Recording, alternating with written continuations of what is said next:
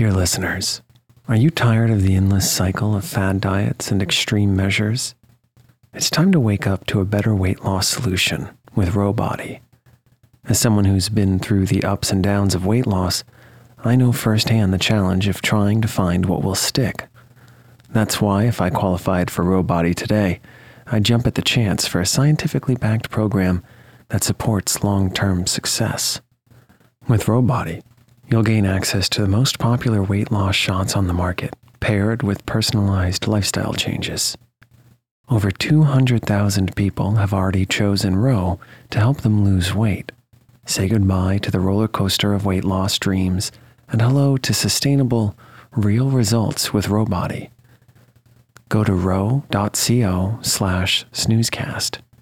Sign up today and you'll pay just $99 for your first month and $145 a month after that. Medication costs are separate. That's ro.co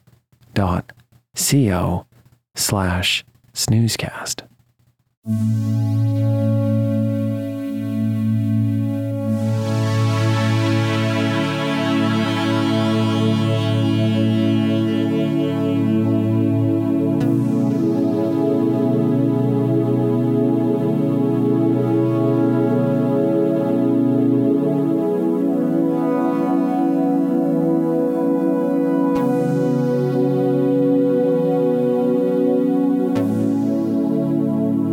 Welcome to Snoozecast, the podcast designed to help you fall asleep.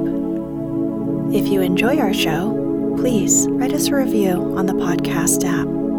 Also, share us with a friend. Find us on snoozecast.com and follow us on social media and wherever you listen to podcasts.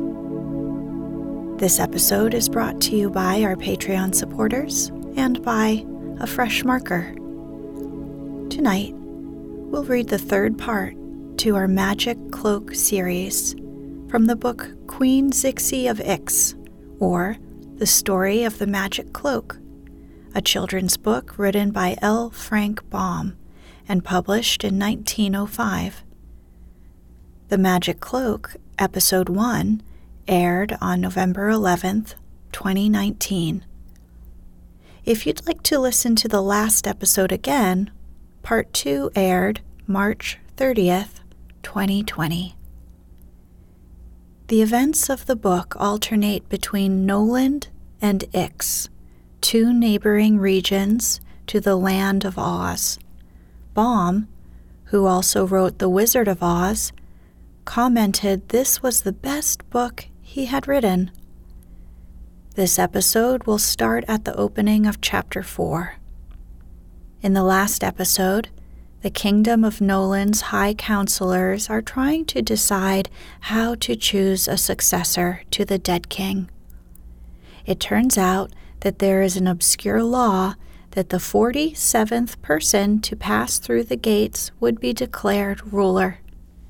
Meanwhile, orphaned children Meg, aka Fluff, and Timothy, aka Bud, along with their stern Aunt Rivette, are headed for town when Meg is gifted a magic cloak by a fairy.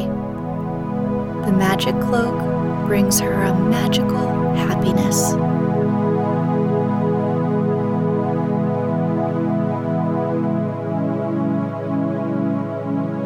Let's get cozy. Close your eyes.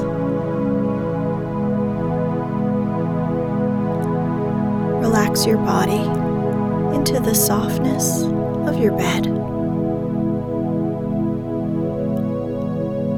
Now, take a few deep breaths.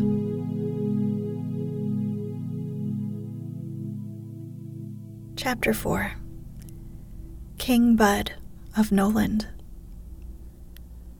The five high counselors of the kingdom of Noland were both eager and anxious upon this important morning. Long before sunrise, Tollydob, the Lord High General, had assembled his army at the east gate of the city and the soldiers stood in two long lines beside the entrance, looking very impressive in their uniforms. And all the people, noting this unusual display, gathered around at the gate to see what was going to happen. Of course, no one knew what was going to happen, not even the chief counselor, nor his brother counselors. They could only obey the law and abide by the results. Finally, the sun arose, and the east gate of the city was thrown open. There were a few people waiting outside, and they promptly entered. One, two, three, four, five, six, counted the chief counselor in a loud voice. The people were much surprised at hearing this and began to question one another with perplexed looks. Even the soldiers were mystified. Seven, eight, nine, continued the chief counselor, still counting those who came in. A breathless hush fell upon the assemblage. Something very important and mysterious was going on. That was evident. But what? They could only wait and find out. Ten, eleven, counted Tullydub, and then heaved a deep sigh. For a famous nobleman had just entered the gate, and the chief counselor could not help wishing he had been number 47. So the counting went on, and the people became more and more interested and excited. When the number had reached 31, a strange